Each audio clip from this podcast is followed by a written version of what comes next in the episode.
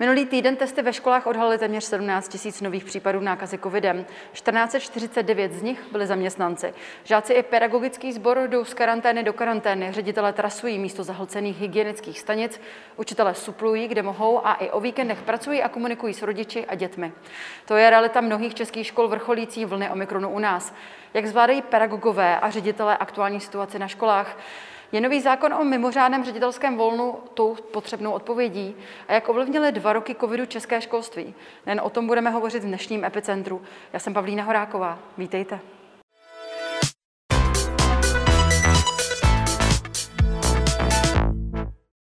Dnes nevysíláme pořad Epicentrum tradičně z našeho studia Blesk zpráv, ale ze základní školy Františky Plamínkové na Praze 7 a budeme si povídat s jejím ředitelem Jaroslavem Andrlem. Dobrý den děkujeme, že jste si na nás dnes udělal čas. Dobrý den. Pane řediteli, kolik dětí si dnes oproti, řekněme tomu, před koronavirovému, před pandemickému normálu vyzvedává vysvědčení osobně z rukou svých třídních učitelek a učitelů? Tak eh, my vzhledem k tomu, že Jedna, jsme jako jednou z mála škol, která není tím covidem příliš jaksi, jaksi postižena v porovnání tedy s dalšími školami na Praze 7, jsme na tom, dá se říct, dobře. Tak eh, u nás eh, vlastně kromě jedné třídy, kterou máme, kterou máme v karanténě, by všichni děti, které, na které nejsou uvaleny nějaké omezení, by si měli přijít pro vysvědčení, respektive pro výpis z vysvědčení osobně. Mm-hmm. Testy v neděli odhalily 23 914 nových případů COVID-19 a 3 849 lidí s podezřením na opakovanou nákazu. Nakažených je téměř dvakrát více než před týdnem a vůbec nejvíce za víkendový den od začátku pandemie. Připomeňme si, že před dvěma dny, eh, před dvěma lety, pardon, uzavřely české školy situa- eh, se české školy uzavřely situace, kdy testy prokázaly pouhých 31 nových případů nákazy. Prakticky ze dne na den do škol tedy přestalo chodit zhruba 1,7 milionu dětí a žáků.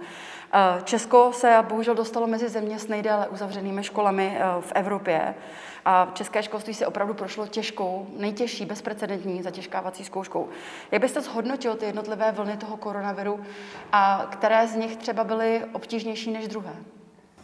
No, tak úplně zcela na úvod je třeba říct, že po bitvě je každý generál. Jo. To, co se dělo prostě před rokem, nemůžeme hodnotit optikou dnešních dní, protože už jsme také chytřejší, už také jako i vakcinace postoupila, postoupily i vývoj léků a podobně. Čili eh, nechci nějak obhajovat kroky předchozí vlády, nicméně, nicméně když je, nejhorší strach je z neznámého. To znamená, pokud jsme nevěděli, co se bude dít, jaké to může mít dopady nejenom na, na žáky, děti, ale i na další populaci, tak nějaké kroky byly třeba udělat netvrdím, že uzavírání škol bylo tím nejlepším řešením, ale nebyl jsem v těch rozhodovacích pozicích, ne, neměl jsem všechny dostupné informace, takže nechci to úplně soudit. Eh, k vaší otázce. Co se týče těch jednotlivých vln eh, toho covidu, přiznám se, že eh, asi po druhé vlně už jsme tedy ve škole přestali jako úplně počítat, protože nám se každá vlna covidu ve škole spojuje pouze se změnou opatření, úpravou opatření. Dějí se vlastně, pokaždé se k tomu přistupovalo trošičku jinak. To, co jsme, sotva jsme zajeli jeden systém a nějakým způsobem všichni věděli, jak to má fungovat, tak se to opět změnilo, což opět zase Vrátím se zpátky k tomu, co jsem řekl. Reagovalo vždycky na tu poslední situaci. Netvrdím, že to bylo správně, netvrdím, že se to nemohlo udělat lépe, ale jakkoliv tomuhle tomu rozumím, tak pro nás to bylo obtížné, tohle to jako neustále eh, opakovat a, a vůbec nejobtížnější ze všeho byla ta neustálá naše potřeba komunikovat a předávat informace dál tak, aby byli informováni rodiče, eh, respektive zákonní zástupci, aby byli informováni eh, žáci, ostatně i kolegové. Takže to pro nás vždycky bylo to, to nejtěžší, co každá ta vlna přinesla. Ale jestli byste se mě ptala, která vlna byla jako úplně nejhorší, Počítám, že asi teďka v listopadu, eh, loni, loni v listopadu to pro nás bylo nejhorší a to snad ne z toho důvodu, že by ta vlna byla nějaká jiná. Eh, spíše z toho důvodu, že nám chybělo úplně nejvíc vyučujících najednou. A eh, tím, že jsme vlastně už neměli možnost příliš čerpání toho ředitelského volna, tak jsme se tady potýkali s dost velkou, velkou absencí vyučujících a bylo to značně náročné i na kapacity. Suplovali jsem i já, i paní zástupkyně bylo to opravdu těžké, ale přežili jsme to a jak se říká, co tě nezabije, to tě posílí. Pane ředitel, vy jste zmínil právě to ředitelské volno a sněmovna v úterý schválila zákon, který ředitelům umožňuje zavést kvůli koronaviru mimořádné ředitelské volno nebo distanční výuku. Ale představitelé některých škol, zástupci škol, eh, kritizují stát za to, že to přišlo pozdě a chybí jim určitá jak, jakási výraznější definice toho, za jakých podmínek takové ředitelské volno by se mělo vyhlásit. Jak to hodnotíte vy? Uh, obecně si myslím, že by se česká společnost a vláda, ministerstvo nemělo úplně bát eh, vložit ředitelům do rukou větší pravomoce, zejména v těchto krizových situacích. Eh, upřímně si myslím, že eh, ředitelé se do svých pozic dostali, dostali jmenováním a dostali se po výběrovém řízení, které museli absolvovat před komisí složenou širokého spektra různých zájmových skupin. Takže ve většině případů věřím, že moji kolegové a kolegyně jsou eh, lidé na svém místě a proto by se jim měli jaksi ty ruce rozvázat a to ve více směrech. Eh, zejména co se týče, co se týče tady eh, toho, těch pandemických opatření, ředitelských volen a tak dále, tak se nám často stávalo v průběhu těch uplynulých několika měsíců, teď už vlastně mohu říci i let, že na nás byly kladeny eh, pouze povinnosti, ale neměli jsme žádnou pravomoc. Jo. Vždycky to bylo tak, že jsme byli postaveni do role, že, nebo většinou to bylo tak, že stát eh, jako něco nabídl nebo něco doporučil, ať už to bylo ústy hlavní hygieničky, hlavního hygienika, nebo to bylo ústy ministerstva zdravotnictví a bylo to na řediteli, jestli se rozhodne, jestli vyhoví nebo nevyhoví a podobně. A to je situace, která se mi úplně příliš jaksi nelíbí. Tam si myslím, že by bylo třeba jasně vzít za sebe tu zodpovědnost a říct, je to tak a tak, my jako stát k tomu přistupujeme takhle a takhle. No a co se týče, co se týče té e, vaší otázky, ohledně toho, té změny organizace školního roku, Myslím si, že tam je to taky tak jako velice vágní a například u nás na Praze 7 máme tomto směru velice úzkou spolupráci se zřizovatelem a máme plnou podporu zřizovatele v případě, že bychom chtěli eh, vyhlásit toto mimořádné, mimořádné ředitelské volno, tak nás zřizovatel podpoří, ale věřím, že to tak nemusí být úplně všude a ve všech obcích ve všech městech. A tam právě můžeme třeba narazit na to, že ředitel bude mít nějakou, eh, nějakou potřebu a zřizovatel se proti němu postaví a pak ředitel nemá šanci to prosadit. Čili asi by bylo lépe důvěřovat více těm ředitelům a tomu vedení těch škol. Hmm. Od dnešního dne mimo jiné také lidé po pozitivním PCR testu na COVID-19 nebudou muset se 30 dní testovat a e, nebudou muset tedy ani jít do karantény při rizikovém kontaktu. Jak vám tato změna těch opatření e, mění to dění na vaší škole? Znamená to pro vás představy? Představuji si, že to pro vás znamená nějakou si e, zase větší časovou investici na to zjišťovat, kdo kdy jak byl nemocen. Jak to u vás probíhá? No, to je právě to, že jakožto biochemik vím, že ta, to specifikum eh, té, toho onemocnění je velice úzce svázáno s metabolismem a, a s biorytmy každého člověka.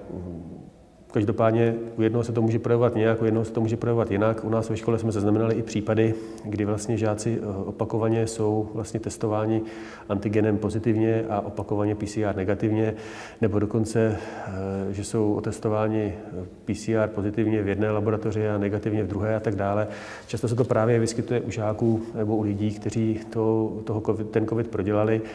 A i podle informací z hygieny vím, že tam jsou také si zbytky té nemoci, která by ten člověk už jaksi není infekční. A to je třeba jako si důrazně rozdělovat. Za ten člověk je nemocný, anebo zda je infekční. Pokud je pouze nemocný, to znamená, že třeba na konci toho onemocnění tak nepředstavuje žádnou hrozbu pro své okolí a neměl by se nějak tedy omezovat.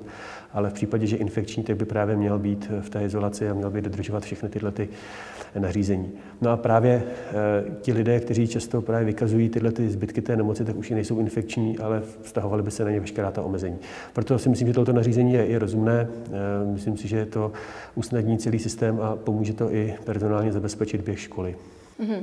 Vy jste byli jedna z prvních škol, která testovala PCR testy, eh, když ostatní školy testovaly vlastně pouze antigenními. PCR testy testujete doteď.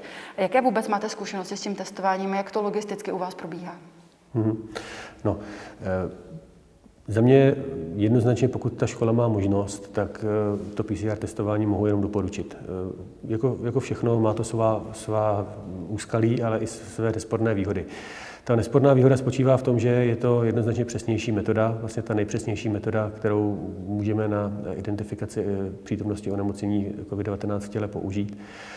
Nevýhodu to má v tom, že tu laboratoř nemáme tady ve škole. To znamená, že si na ten test musíme nějakou chvilku počkat. U nás ve škole to probíhá tak, že každé pondělí odebíráme vzorky slin, které odesíláme do laboratoře a v úterý ráno máme výsledky.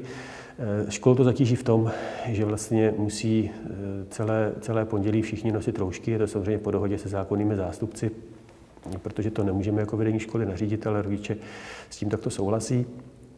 A následně potom, následně potom jsme si ale jistí, že ti, kteří jsou pozitivně testováni, tak jsou často odhaleni i ve stádiu, kdy ještě nejsou infekční. To znamená, že se to onemocnění u nich třeba teprve rozvíjí a díky tomu vlastně oni opustí ten kolektiv ještě dříve, než se ta nemoc v tom kolektivu stihne rozšířit. Zatímco kolegové a kolegyně, kteří testují antigenem, tak naproti, oproti nám třeba tu informaci mají už v pondělí a vědí, koho mají z toho kolektivu vyřadit, ale na druhou stranu ten antigen eh, jak si označí, označí zejména ty eh, jedince, které, kteří už jsou infekční, ale neoznačí ti, ty, kteří eh, jsou nemocní, ale infekční ještě nejsou. A oni se mohou stát infekčními třeba v úterý nebo ve středu a pak tu infekci v té škole roznášejí dál. My vyřadíme všechny jedince a tudíž díky tomu věřím, že to přispělo k tomu, že vlastně máme nejmenší nápad, nápad infekčních dětí v rámci, v rámci Prahy 7 dlouhodobě. Mm-hmm.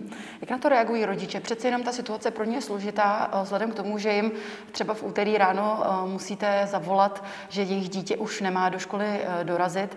Před, umím si představit, že ne vždy dokážete odchytnout rodiče ještě před tou cestou do školy, protože jste závislí právě na informacích z laboratoře.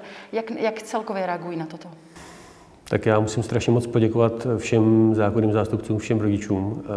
Věřím, že to tomu přispívá samozřejmě i lokalita, kde se naše, naše škola nachází, neboť my tedy nemáme žádné odmítače, odmítače testování, nemáme tedy žádné odmítače roušek a, a podobně. Samozřejmě je tedy několik dětí, kteří mají třeba prokazatelně nějaké onemocnění nebo mají nějaké potíže s dýcháním a podobně, tak tam se samozřejmě snažíme najít eh, nějakou hodnou cestu, eh, jak by mohli, jak by mohli do školy chodit, ale zároveň by nemuseli mít tu ochranu nosu a úst. Nicméně, nicméně eh, rodičům patří velký dík. Eh, věřím, že k tomu přispěla i eh, právě ta zvýšená míra komunikace, která nás obecně nejvíce energeticky vyčerpává, ale bez toho bychom se nedostali tam, kam jsme se dostali. Čili se snažíme rodiče pravidelně informovat o všech změnách, vysvětlujeme jim, proč ta situace je taková, proč to po nich chceme a díky tomu nám to rodiče to vrací tou důvěrou a tím, že vlastně ve chvíli, kdy jim zavoláme, že bohužel zrovna teď to vyšlo na jejich dítě, ta pozitivita nebo ta karanténa, tak to v 99 90% případů nesou velice statečně, počítají s tím, vědí, že mají být od 7 hodin do 10 hodin vždycky v úterý k dispozici a očekávat tuhle tu zprávu. A pak to následně funguje tak, že eh, první se samozřejmě kontaktují eh, ti zákonní zástupci, jejichž, jejichž dítě je eh, pozitivně testováno. Tam se snažíme to zabezpečit tak, aby to dítě se vůbec jaksi do školy nedostalo a pak následně se řeší, řeší ty karantény. U těch starších dětí postačí, když zákonný zástupce napíše do našeho školního systému, že přebírá dítě plnou zodpovědnost a dítě potom může odejít z budovy školy samo. A v opačném případě, pokud tuto informaci nemáme, tak si zákonný zástupce dítě vyzvedává ve škole osobně. Spolupráce je bezproblémová, nesetkali jsme se tady s žádnými problémy, takže děkuji moc všem našim rodičům.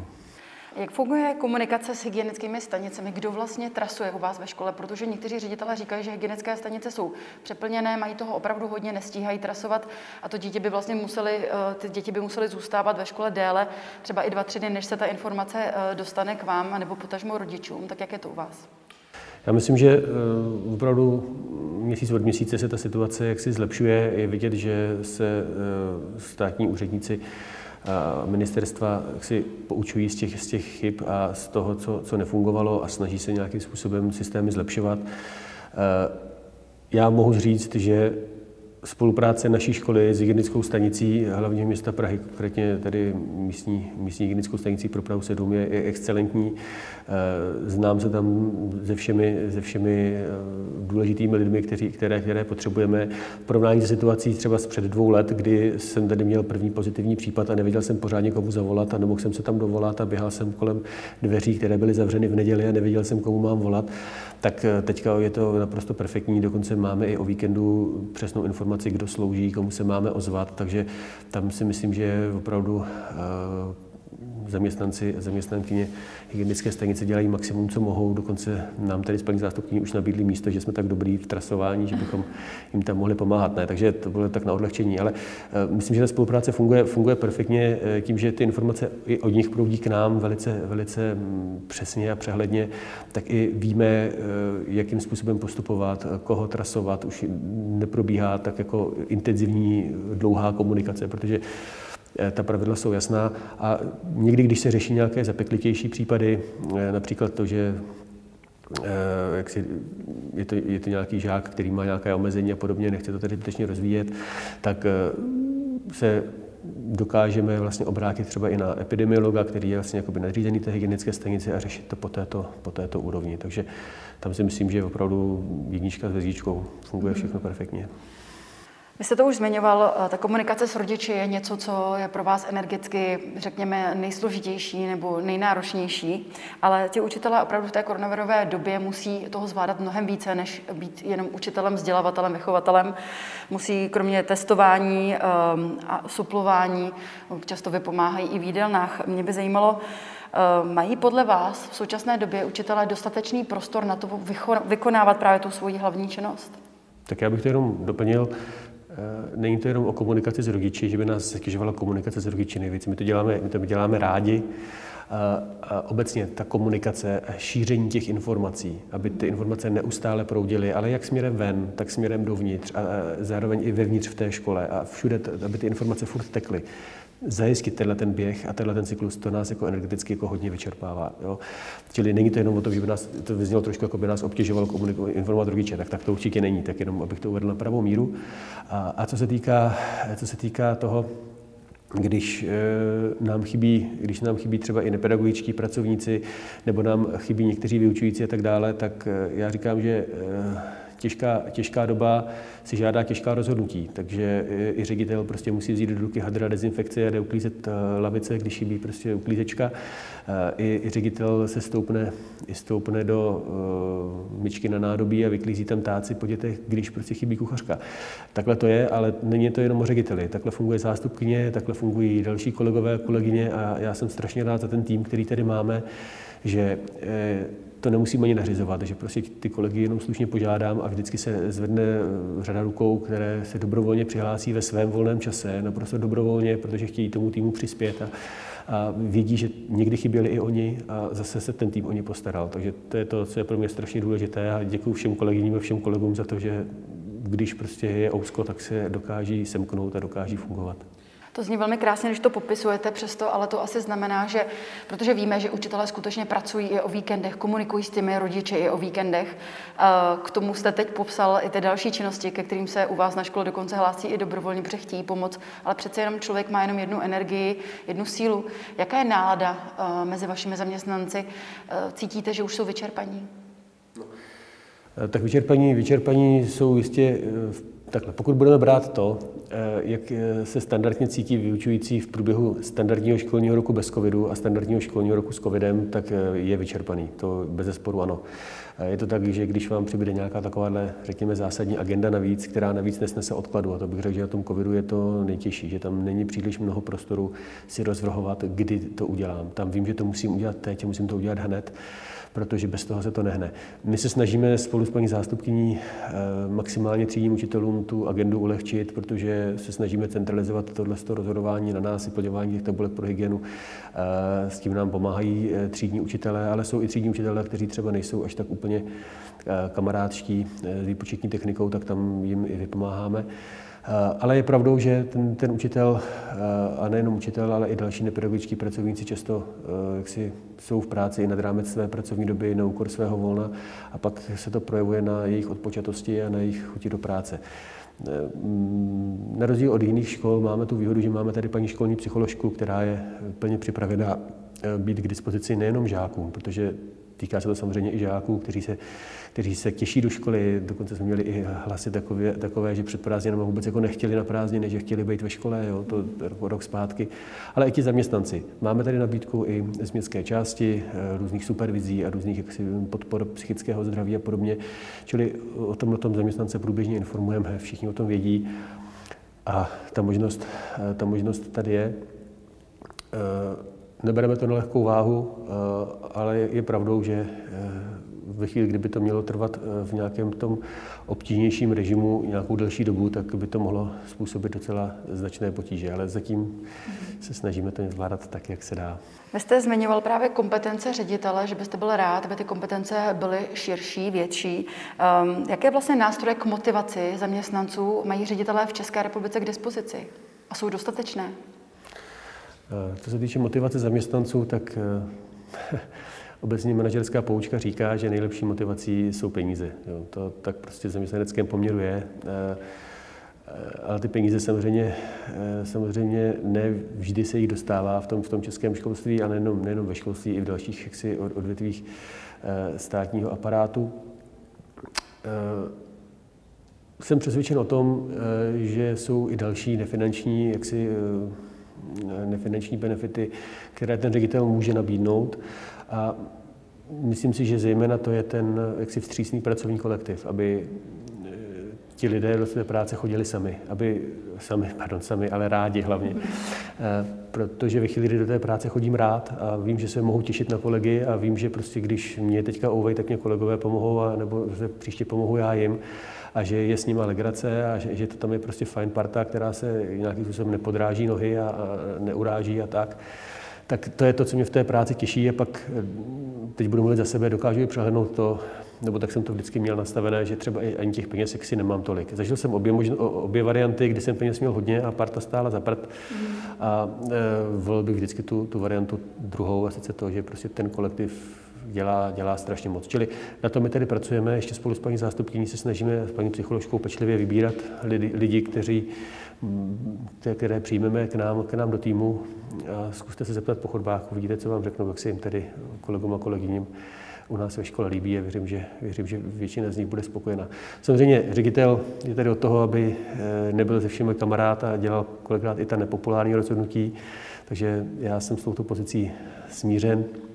Ale další otázka, další odpověď na vaši otázku, co se týká těch finančních benefitů, myslím si, že je třeba, a o to se snažím, a vím, že v tom mám třeba ještě i osobní rezervy, chválit v ten pravý moment. Když ta pochvala přijde včas a přijde zrovna teď, když ten člověk očekává, že by měl být pochválen a člověk se trefí do toho momentu a včas pochválí, třeba i jenom ústně, tak eh, to také udělá, udělá své. No. Bohužel často vedoucí pracovníci mají tu tendenci pouze kárat a pouze, pouze připomínkovat a, a tak dále, tak my se snažíme je chválit, ale vím, že bychom mohli ještě přidat v těch pochvalách, takže to si beru jako velký úkol pro sebe. Kdybychom se ale zaměřili na, ty, na to finanční hodnocení, to finanční motivaci, asi se shodeme na tom, že všeobecně učitelé jsou si zklamaní z toho, z toho rozhodnutí vlády zvednout plat oslib, místo oslibovaných 3% jenom o 2%. Vláda to tady odůvodnila špatným stavem státního rozpočtu. Jak to hodnotíte vy? Jak, toto, jak, jak, jak, jste, se, jak jste zareagoval na toto rozhodnutí? Hmm. Víte, uh v porovnání s, eh, s lety předchozími si myslím, že učitelé konečně eh, v průměru jsou eh, aspoň bych tak řekl, odpovídajícně finančně ohodnoceni. Jo? Že to, co bývalo předtím, tak na vysokoškolsky vzdělaného člověka to byla opravdu almužna. Jo? Teďka už i vyučující, kteří učí v Praze, tak za ty peníze, které, které dostávají, tak tady mohou svým způsobem rozumně, rozumně žít.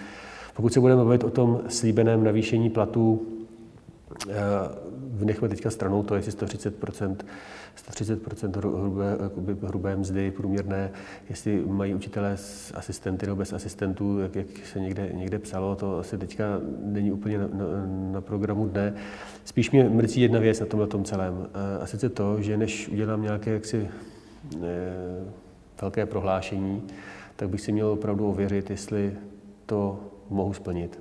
Mm. Čili Eh, zamrzelo mě to, že tam tenhle ten slib padl a pak se nesplnil. Jakkoliv cítím, že je třeba šetřit, věřím, že se v těch letech minulých jak si rozhazovalo více, než by se nutně muselo, ale to je soukromý můj názor, tak eh, věřím, že i učitelé, když, když soudci a další, další jaksi, eh, zástupci státní sféry budou mít peníze omezeny policisté a další, tak i ty učitelé by se k tomu také měli přidat, ale v tom případě tedy proč ta vláda jak si říká toto a pak je to jinak a navíc ještě, teď nevím, úplně zcela přesné informace, ale snad Eh, ministr školství Gazík se to nějak jako dozvěděl až, až později. Eh, ve finále to bylo rozhodnutí o něm bez něj a podobně. To mi přijde takové jako jaksi, jaksi zvláštní a nedůstojné toho učitelského stavu, který má být jaksi vzorem, vzorem všem ostatním, tak i v tomto jednání by se mělo postupovat stejně a neslibovat to, co slíbit nemůžu. Protože já, když jako ředitel něco slíbím, tak také nemůžu potom to dementovat a říct, že to takhle vlastně nebude, hmm. protože to by mě ti rodiče sežrali. A jak hodnotíte právě tu argumentaci uh, prohlášení ministra financí Zbyňka Staňury, který řekl, že učitele jsou jediní, kterým bude letos vlastně předáno uh, z těch státních zaměstnanců, ač v první linii nejsou? Hmm. Tak uh, víte co, já obecně nemám rád úplně jak si slovo první linie a rozlišování podle profesí, která profese je v první linii. Znám spoustu lékařů, kteří, byť jsou lékaři, nejsou v první linii. Sedí v kanceláři eh, eh, a podobně a nesetkávají se prostě s těmi přímo covid pozitivními. Znám spoustu vojáků, kteří byť jsou zaměstnanci armády České republiky, sedí v kanceláři na generálním štábu a také se nesetkali v životě s covid pozitivním v rámci své profese. Stejně tak spoustu policistů a dalších. Je i spousta učitelů, kteří se nesetkají, nesetkají s covid pozitivním, může to tak, jak si být. Takže pojďme se seměřovat na to, kdo, kdo opravdu s těmi covid pozitivními do té školy, do, do toho kontaktu přijde a kdo ne. Ale obecně si myslím, že kdybychom vzali průměr všech těch jaksi, jaksi profesí, ať už všech lékařů, a všech učitelů, tak u těch učitelů je celkem značná pravděpodobnost, že se s tím COVID pozitivním setkají. A tudíž pokud chceme tedy ten termín první linie zavádět, tak by tam podle mě učitelé patřit měli. A myslím si, že i pan Stanjura eh, se to řekl, tak zhodnotil, že to asi nebyl úplně šťastný výrok. Mm-hmm. Mnoho odborníků varuje, že ta protikoronavirová opatření, která byla zavedena za ty poslední dva roky, měly dopad i na psychický stav, psychické zdraví, a to nejen žáků. Víme už teď, že se zvýšily eh, různé uh, úzkostné stavy i u dětí. Uh, jak vůbec vnímáte ten dopad koronaviru na děti, na, na vaše žáky? Tak je tam značná izolace a, a oddělení a ty děti trpí samotou. Byť to není úplně na první pohled znát, ale už jenom to, že, se, že jim není úplně jako povoleno scházet se o přestávkách, neexistuje to, na co jsme byli my zvyklí na základních školách, že se kurzovalo o přestávce, děti se tam mísily z různých tříd na chodbě. Dneska ten režim, aspoň u nás ve škole, je zavedený tak, že dítě může jít na záchod a neprodleně po té, co vykoná potřebu, tak se vrací zpátky do třídy. Není jim povoleno postávat u jiných tříd a tak dále, protože snažíme zachovávat tu homogenitu těch skupin tak, jak doporučuje ministerstvo. A tím ty děti také trpí samozřejmě. Někteří se setkávají eh, mimo školu, když mají povyučování, ale zase spousta z nich potom má kroužky a různé zájmové aktivity. Takže to hlavní, ten hlavní moment toho setkávání v té škole chybí, eh, a teď myslím zejména napříč těmi, těmi třídami. Co se tohohle z toho týká, tak pak, když do toho přijde třeba, jak u nás bylo nějaká změna v tom třídním kolektivu ve smyslu tom, že se třeba třídy ještě slučují a podobně, tak i to je další jaksi psychický, psychický náraz. Nebo když do toho kolektivu vstoupí nějaké nové dítě a podobně. Zkrátka mm, příliš mnoho možností, jak si nemáme. Eh, snažíme se těm dětem vycházet s tím, že eh, když opravdu ta eh, výuka probíhala zejména tou distanční formou, tak jsme se jim snažili hodně jaksi ulevovat, ať už ve známkování a v dalších věcech. Bylo to vždycky po dohodě tady s paní psycholožkou, která velice jaksi intenzivně dbala na všech pedagogických radách, připomínala, že je třeba hlídat ten psychický stav dětí. Zároveň jsme vytvořili systém, systém distanční výuky tak, že jsou hodiny, které se učí v daném týdnu každý týden, pak jsou hodiny, které se učí jednou za 14 dní a tak dále. Neučíme v distanční výuce celý ten rozvrh, jak má být a podobně, tím nechci zdržovat. Ale další důležitá věc je se s těmi dětmi bavit. Vysílat je třeba na adaptační kurzy, když prostě mohou vyrazit někam, kde se mohou rozptýlit a není to toliko té škole, tak jim to umožňovat. Čili jakmile to jenom trochu pandemická situace umožnila, tak jsme se snažili vždycky vždycky děti vyslat eh, na nějaký takovýhle, takovýhle stmelovací kurz a to nejenom děti druhého stupně, ale i eh, prvňáčky a děti, děti z prvního stupně, protože to je to, kde se ty děti potkávají, kde si prostě mohou eh, tu psychickou pohodu a tu sociální integraci zlepšit. Mm-hmm. Ale není to šťastná situace vůbec pro nikoho ani, ani pro ty děti. A když se podíváte na české školství právě z pohledu ředitele jedné školy, ehm, co považujete, že je největším problémem eh, českého školství, který, který by vyžadoval možná i mm, nej, nejčastnější řešení, nějaké akutnější řešení? Víte, já se tak, eh, já se přiznám, že teďka opravdu, jak tady použiju slova jednoho, jednoho pana ředitele, eh, ten covid je takový jaksi bezbřehý. Jo? Neustále, to, neustále to je nekončící, furt slibuje, že to končí a já se přiznám, že takovouhle hlubokou filozofickou otázku, kterou jste mi položila, tak na to bych potřeboval se toho covidu zbavit a mohl se trochu nadechnout a, a zaměřit se na ty věci. Teďka mám v hlavě, v hlavě hlavně ten covid a hlavně, hlavně to. Čili pokud bych měl odpovědět zkrátkou, tak aby zmizel covid a nemuseli jsme řešit covid, to si myslím, že je odpověď, kterou jste asi ale nečekala, nebo na kterou jste se, na kterou jste se neptala, ale... Já to trošku upřesním. Ono z některých, od některých ředitelů zaznívá, že COVID právě odkryl například to, že ty osnovy jsou přehlcené, že by se mohly zúžit. Už nová vláda i avizovala, že se chystá na to nějakým způsobem změnit, změnit ty školní osnovy.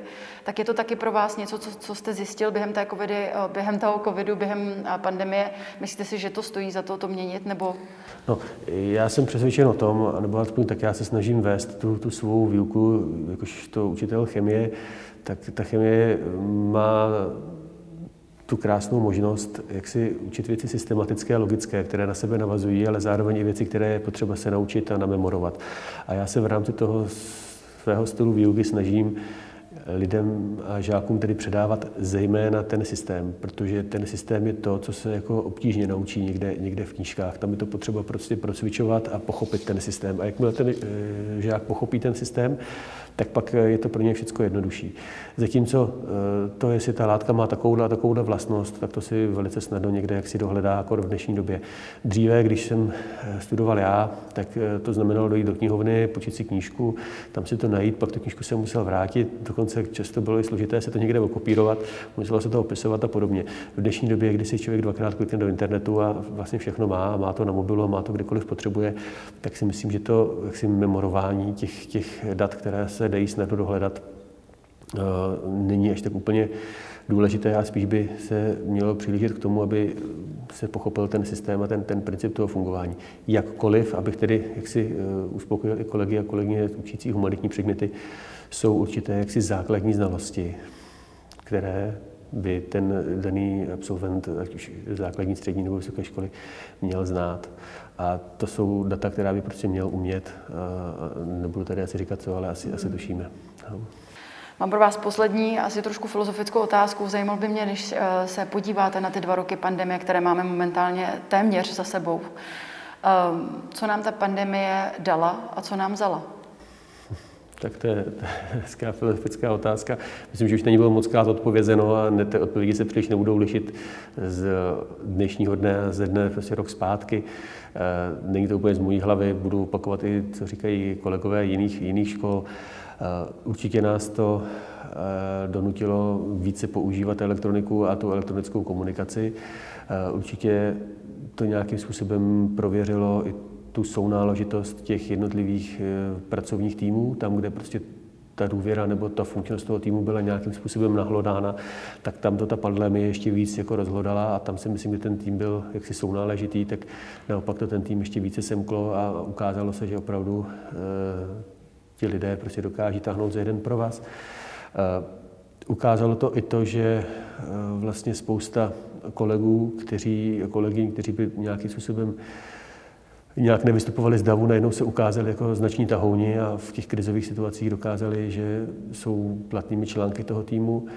Eh, co se týče dětí, tak tam bez sporu to těm dětem eh, ukázalo, že ten fyzický kontakt je strašně důležitý a že když prostě není, takže to najednou chybí. A myslím si, že to i ty děti poznali, že vlastně ty časy, ten čas, který trávili dřív na mobilu a tak dále, tak eh, se nad tím zamýšlí a prostě když můžou být v té škole, tak se jaksi eh, baví, baví více osobně, nebo my se tomu aspoň snažíme víc, víc přispět.